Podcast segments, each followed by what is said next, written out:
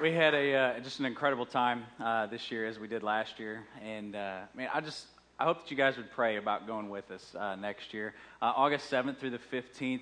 Uh, the things that you were able to see in the video and, and that you'd see, whether it's pictures that we have or whatever, they don't do it justice. they really don't. to be able to, at the beginning of that video where you saw the, the mobile soup kitchen, we're out on like this mountainside, and you see all the little, what look like sheds, you know, like sheds that we would like put our lawnmower in and realize those are homes for families of five, six, seven people uh, things like that. But to not just see, like, wow, you know, look at this street of these homes. No, to see a mountainside uh, full of them, to see hundreds, thousands of these shanty homes uh, where people uh, live on relatively no money.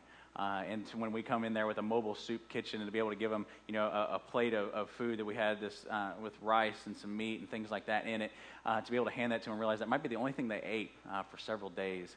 Uh, but just to be able to, to see the joy on people's faces and to be able to have the chance to share the gospel, to be able to serve and to proclaim the name of Christ uh, to people in a, in a country, in a, in a location where they don't get to hear it.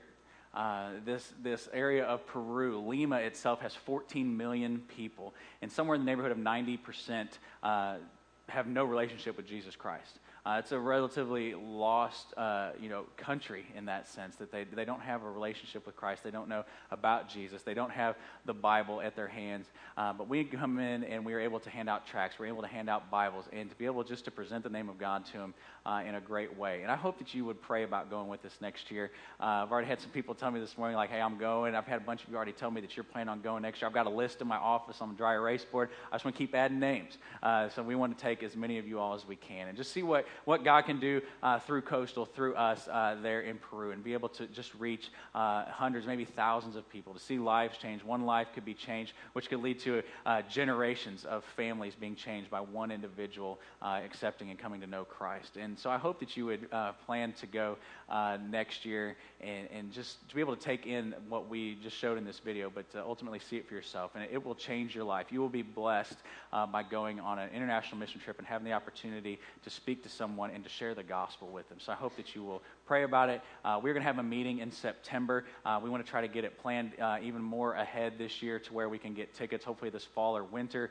uh, to get them as cheap as possible, just to, to be able to save all those that go uh, as much money as possible. So we're going to have a meeting in September. So uh, look in your bulletin over the next few weeks as we have that date set, and you can come hear more about it. We can talk a little bit more in depth. You can ask questions, things like that that you would have about it.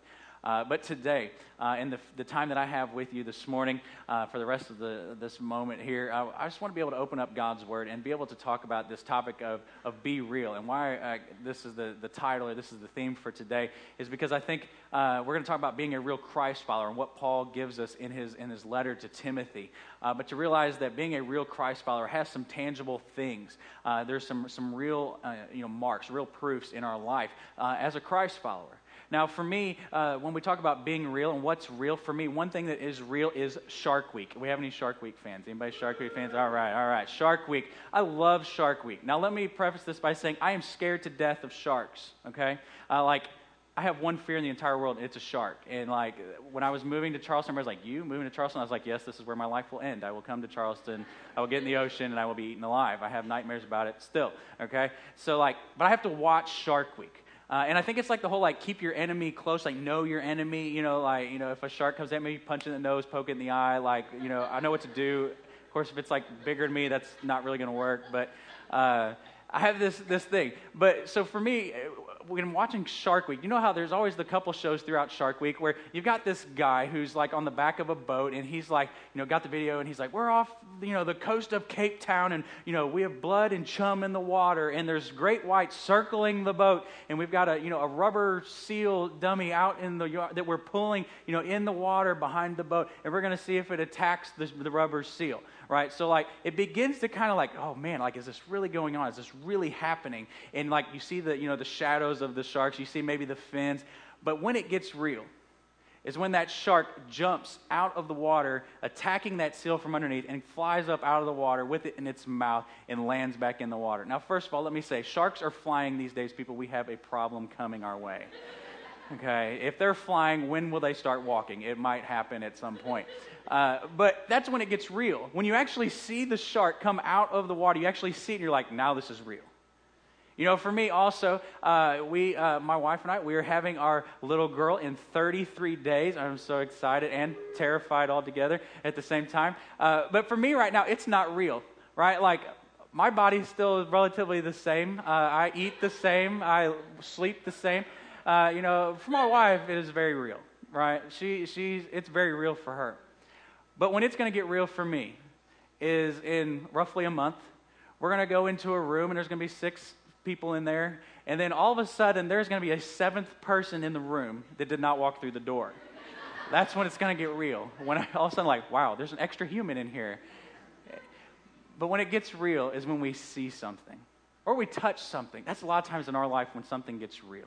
And I want to encourage you today and talk about just for a few minutes today about our faith. Our faith in Jesus Christ. Sometimes we accept Christ and we're kind of in this moment where, like, you know, is it real? Do I really have a relationship with Jesus Christ? Is this some kind of an emotion or a thing I'm just feeling, or is it actually a real thing? But so often when it becomes real is when we see something tangible.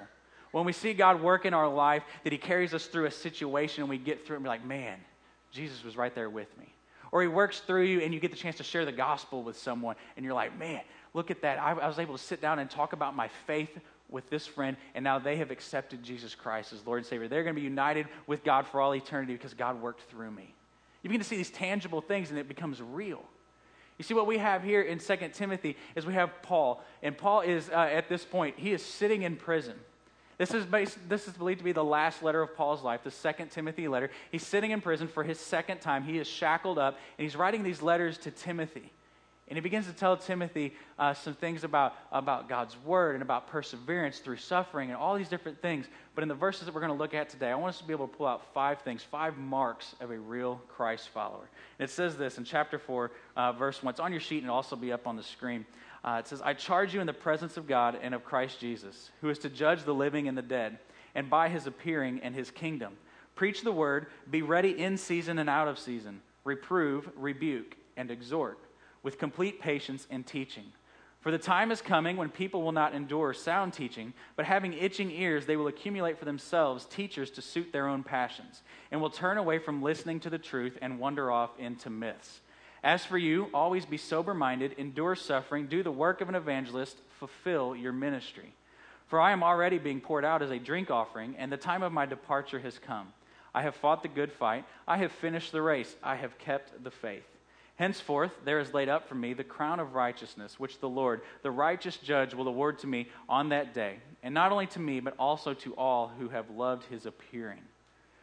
This is a very powerful passage of scripture, I think, as we read it. And that familiar passage, familiar verse in verse 7, I fought the good fight, I finished the race, I've kept the faith, is one that we so much gravitate towards when we read uh, 2 Timothy in chapter 4. But what I want us to pull out of the, these eight verses, I want to pull out five truths, five marks of a real Christ follower. And the first one is this, is that they speak and they live the truth. A real Christ follower is someone that speaks and lives God's word. We have God's word, which is truth. It's complete truth. It's whole truth. Uh, just previous in chapter 3, it says that all scripture is God breathed, meaning that every single word in here is in here for a purpose from a perfect God. It is there for a reason, and it's to be used. It's to not pull out, you know, just bits and pieces, but it's to pull it all, all together and to bring into context together, but to be able to live this out with our actions and with our speech. You see, God's going to give you an opportunity as He works through you in your life, as you pursue after Him and you read His Word, as you pray and as you worship and fellowship, that He's going to work in your life in a way that's going to allow you to speak and to live the truth more easily. Uh, that He's also going to speak to you and li- where you can speak to you in a way that you can speak and live God's truth in a way that glorifies Him.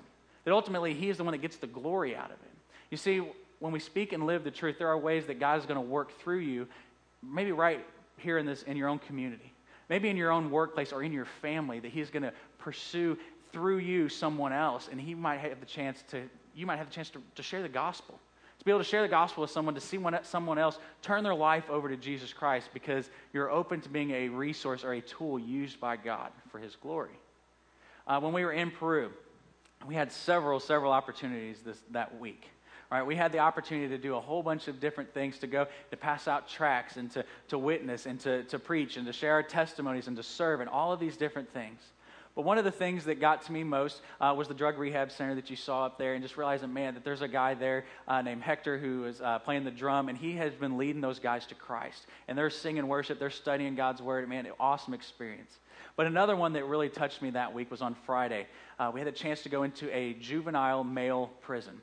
3,000 inmates between the ages of 12 and 17 that are in there from the smallest of crimes to the worst of crimes that you could think of.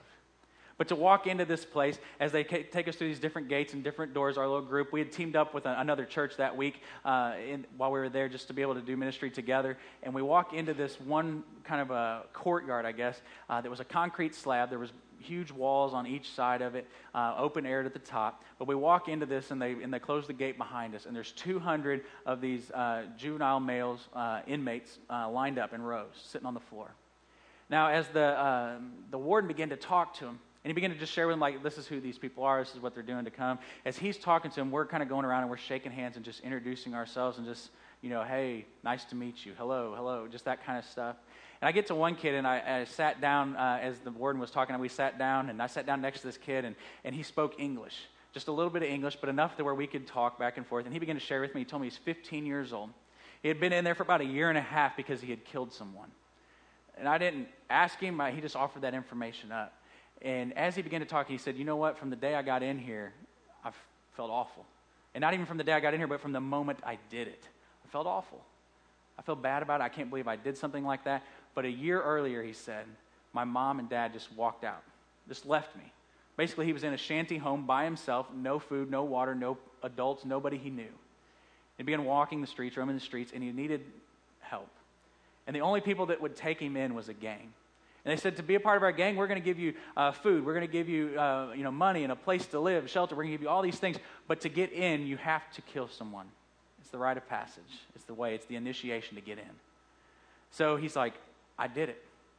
He said, I did it because I realized it was either me dying or that person dying. he said, and from the moment I did it, he said, I knew it was wrong. He said, and since then, I, he's like, I've had to live with it now for a year and a half. And he said, you know what? When I turn 18, they're moving me over to the men's prison, and I'll be there for the rest of my life. No parole. That's where he's in. One mistake, one serious mistake, but one sin. So I began to, you know, talk with him, and then at that point, uh, the warden turns it over to us. Uh, I got up and had the chance to just, just share the gospel for about five, ten minutes. Just tell them about what Jesus Christ did on the cross, how he died on the cross to forgive them for their sins, and to sit there and to look into the eyes of 200 uh, kids, boys that are in prison because of something they've done wrong, and to say, Jesus forgives you. And they're like, yeah, but we're still in here. It's difficult. But for me to then tell them, like, you know what? You may still be in here. But one day you're going to leave this earth. You're going to stand before God and He's going to say, Did you know my son, Jesus Christ? And for you to say yes, He's going to bring you into his arms. He's going to bring you into his kingdom, no matter what the sin was, no matter what the mistake was. You see, God worked through myself and our group and the, and the team that we were with to be able to, to talk to those boys. And as Mike uh, began to lead them through uh, just prayer, if they wanted to turn their life over to Jesus, and he had, you know, he kind of led them through prayer. And as he began to do that, walked out, and I stood kind of in the middle of them. I could just hear him praying, hear the voices I didn't, it was in Spanish, so I, I, was, you know, I was only clear on a few words that they were saying, like Jesus and you know, things like that. But I knew what they were doing. And as I'm sitting there, I'm just listening. I can hear I got chills, and I look over to that kid that I had talked to, and he has got his fist clenched, and, he's down, and he is praying, and he is just so, I mean, he was in it. Now, it's not for me to judge hearts and words because we, we told him that it's not about the words you speak, but it's about where your heart is when you turn your life over to Jesus. Because anybody can say the words. There's not some magical words, but just words calling on the name of Jesus. So we had people that turned their lives over to, over to Christ because we were willing to be a, a vessel for God to work through. The question is if you are a real Christ follower, are you being a vessel that God's working through? What's He want to do with you? He wants to do something big in your life, through you, at your job place, uh, in your school, uh, with your family. So a real Christ follower speaks and lives the truth. The second one is this real Christ follower, they are accountable. A real Christ follower is accountable. We have to quit looking for fans and start looking for friends. We have too many fans in our life. Think about it. You have too many people in your life that are like, yeah, go, do it. Great job, great job. But not enough people saying, you know what? You really messed up right there and you need to take care of it. And people that do that out of love. Let's be clear accountability is done out of love. It's not done out of judgment and criticism. But someone that is a real Christ follower has an accountability. has accountability with maybe you have an accountability partner. Maybe you have a group of people in your life that you can go to and say, hey, I'm really struggling with this. What should I do? But we need to have those individuals in our life. We need to have people that are true friends that are willing to say, you know what, you shouldn't be doing that. You need to, you need to readjust. You need to change. That's not what God would want for you to do. So they're accountable people. The next thing is this number three, they do the work. A real Christ follower does the work. And what I mean by this is they get their hands dirty. A real Christ follower is someone that gets their hands dirty, is willing to serve, willing to go out, willing to share their testimony, share the gospel, willing to serve those that are in need. We did that in Peru, but you can do it right here in Charleston as well. There's people, there are groups that need somebody just to love on them, show them compassion, to serve them, give, lend a helping hand to. You know, a lot of times I think we have uh, just people in the world today that they look at church as a hobby, right? It's like it's the thing they do. You know, Sundays, time to go to church. But when they go out of here, there's no church in them the rest of the week. Is that you? Because church, let me just tell you this, it makes an awful hobby. Church is a, a horrible hobby. Think about it. You got to wake up early on the weekend like, you know, I mean, there's a lot of up down, you know, like people invade your private space, they give you hugs, they kiss you on the cheek, whatever. I don't, you know, like everybody's up in, in your face. Like, it's an awful hobby. But you see, it's not supposed to be a hobby, it's supposed to be a way of life to be the church, to be a part of God's kingdom, spreading out and glorifying Jesus with our actions, with our speech, with the way that we teach God's word right here in this room, but not just in this room, is when we take it and sit here and we listen and we study God's word and to take what God is speaking to us and then to take it out of this building, and to take it into the community of Charleston, take it into our own homes, to take it into our workplace, and to be able to see lives change because God changed our life. And we're willing to be used. We have Paul here uh, in verse 6. He says, For I am already being poured out as a drink offering. He's being poured out as a drink offering. Meaning this, he has been taking in God's word, taking in God's blessings, mercy, his love, taking in all of these things, and now he's being poured out onto others. He's keeping others accountable. He's teaching. He's doing the work. He's showing and guiding others. Are you being poured out right now? What God is pouring into your life, the words, the teachings of Jesus Christ, the love, the compassion that He has shown you, the forgiveness He has shown you for each and every sin. Are you pouring that out into other people? Are you offering that up and letting that just ring throughout your life? Because you see, Paul is doing this. He's taken this time to say, you know what, I'm going to, be someone that mentors. I'm going to be someone that is accountable, that encourages, that ultimately proclaims the name of Jesus Christ through my actions and my speech. The fourth thing is this they endure the journey. A real Christ follower endures the journey. We have this, this journey of life that we are all on. This journey that is, is hard, this journey that is difficult, is going to be tough, right? Becoming a Christ follower is not meant to be easy. If somebody's ever told you that, it was a lie. In fact, to be a Christ follower may be even more difficult. You see, the journey is going to be tough. You are going to face a journey of, of, of, conflicts, of situations, of things that are going to want to drag you down, of people that are going to want to drag you down. But there's going to be good times as well when somebody wants to lift you up or encourage you, when you're going through and it's like, man, look how God blessed me in this. God blessed me with, uh, with a child, with a job, with a, a raise, with a, a new home. And we receive these blessings. But ultimately, the greatest blessing we receive is forgiveness for our sins because of Jesus Christ dying on the cross. But you see, we have this, this journey uh, that's laid out for us that Paul talks about in verse 7. He says, I have fought the good fight. I have finished the race. I have kept the faith. You see, we got to keep the faith. We've got to finish the race strong. You know, you're going to have life events that are going to be there to knock you down. That when you're going up the, the, this journey, this mountain of life, that there are going to be things that are coming at you that are going to cause you to stumble. And you're going to get, begin to ask and wonder, and you may be wondering right now, like, well, why is this happening to me? God, why is it that, that you know, I'm having family issues or family struggles? God, why is it that me and my husband or me and my wife, we are arguing day in and day out? Why is it, kids, why is it my parents are going through a divorce? Why is it that we lost someone in our family? Why me, God? Why now? And we face struggles and trials and all sorts of things because we live in a sinful world. But God has a plan, He has a will, and He has a desire for our life. It's to endure the journey. The entire book of 2 Timothy is about this perseverance through suffering. Be able to persevere through the things that we face and the struggles. So that we don't ask, why me, God? Why now? We can say, God, strengthen me. Strengthen my faith in this moment, in this trial, this challenge that I'm in. See, a lot of times we ask for God to remove the trials in our life, don't we? Something's happening, like, God, take, the, take this trial away. God, take this, this struggle away from me. When maybe we should be praying, God, give me a stronger back to carry the trial on. God, let my faith strengthen and increase. That as I pursue after you more and more, you begin to ring true in my life. That you begin to speak through me. That you begin to proclaim your name. You receive the glory through when I face a struggle or a trial, something awful in my life. That you come out on the other side and it's like, man, look what God just did. Look, what, look at the glory he's going to receive from that. So we endure the journey. The next thing is this number five a real Christ follower reaches the summit. They reach the summit. Uh, you know, the idea of, uh, if you've ever been, uh, I went to Alaska last year, and to go to Alaska and to see uh, what they have is called the Alpine Delta. The Alpine Delta is like when you're looking at the mountains, you got trees, trees, trees, trees, and all of a sudden there's like this perfect line, and there's no trees except for like just random trees spotted throughout.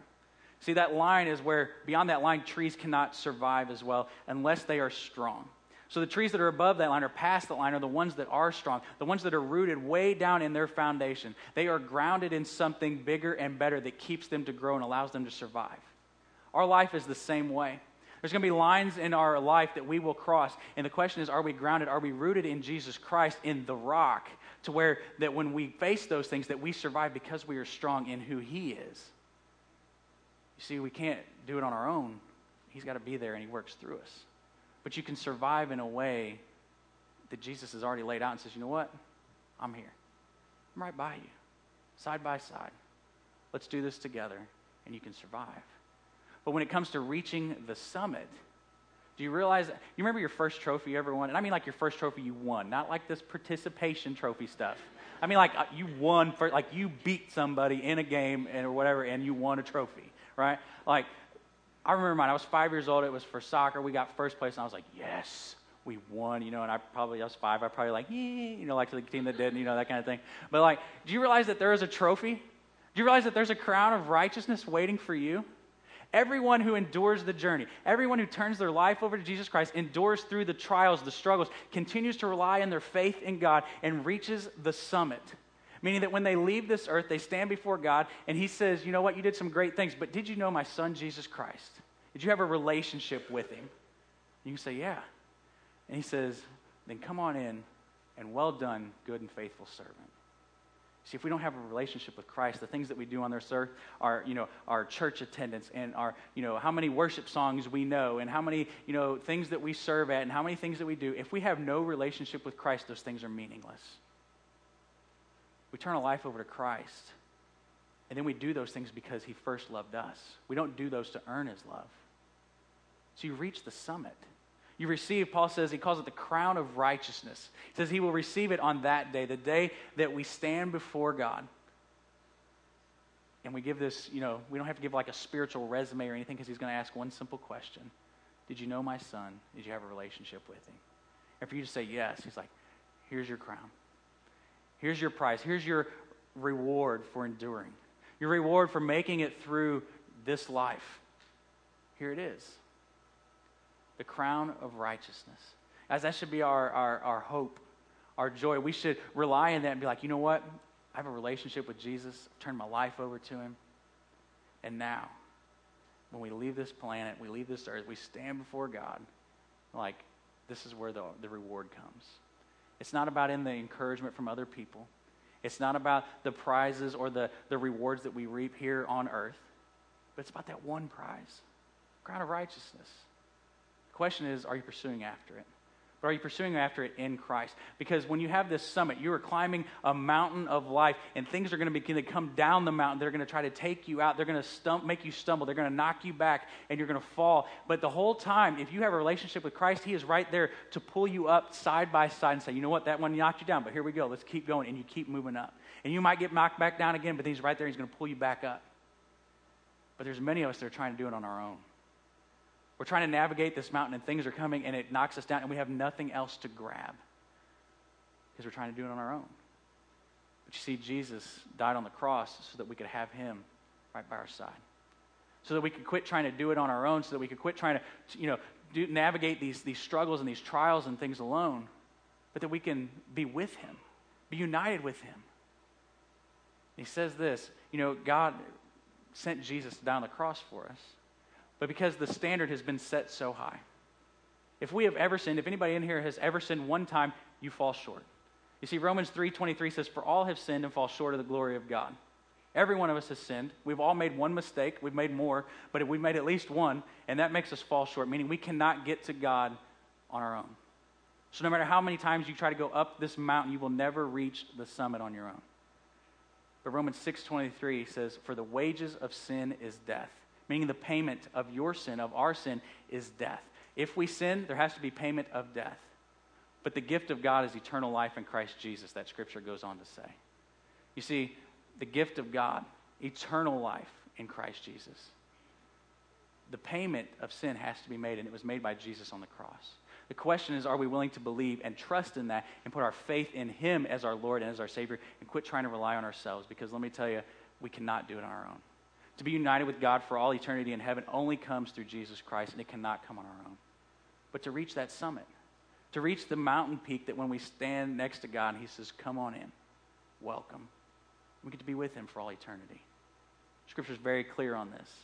This is God's word, this is the truth about what that means. Let's pray.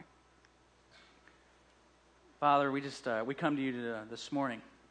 Uh, Lord, just thankful for your word, Lord, and how it can speak to each one of us in, uh, in different ways, in amazing ways. Uh, God, I just pray that uh, as we read and studied 2 Timothy, Lord, that the words of Paul, uh, that they would ring true in our life. God, that we would step back and maybe evaluate where we are and say, you know, uh, am, I am I a Christ follower or am I just going through the motions and checking off the boxes? Father, for those that are here this morning, Lord, that maybe have just been doing that. They haven't turned their life over to you, they've just simply been doing the stuff. Father, I pray that they would want to turn their life over to you this morning. God, that they would want to call on your name, repent of their sin, so that when they leave this earth, they can be united with you for all eternity. God, for those that are here this morning that have a relationship with you, but Lord, maybe they've just, uh, they need to reconnect, recommit, get their life back on track, and, you, and because they're realizing, you know, I have you as Savior, but I don't have you as Lord. The things in my life, the marks of the Christ follower that we just talked about, they're not evident in me. But I pray that those individuals, Lord, that this would be the moment that they would recommit and reconnect with you that they would refocus, that they would go out of here with a different mission and a different mindset for this week and for their life. Father, we love you so much because of what you have done for us. You are God, and you sent your Son, Jesus Christ, down the cross for us to pull us out of the pits of hell and into the glory of heaven. That only comes through a relationship with you. It's in your Son's name that we pray. Amen. This morning, we're going to take just a, a moment uh, of response. Uh, as the band's going to play uh, around the room, we've got tables of uh, cups of juice, uh, pieces of bread.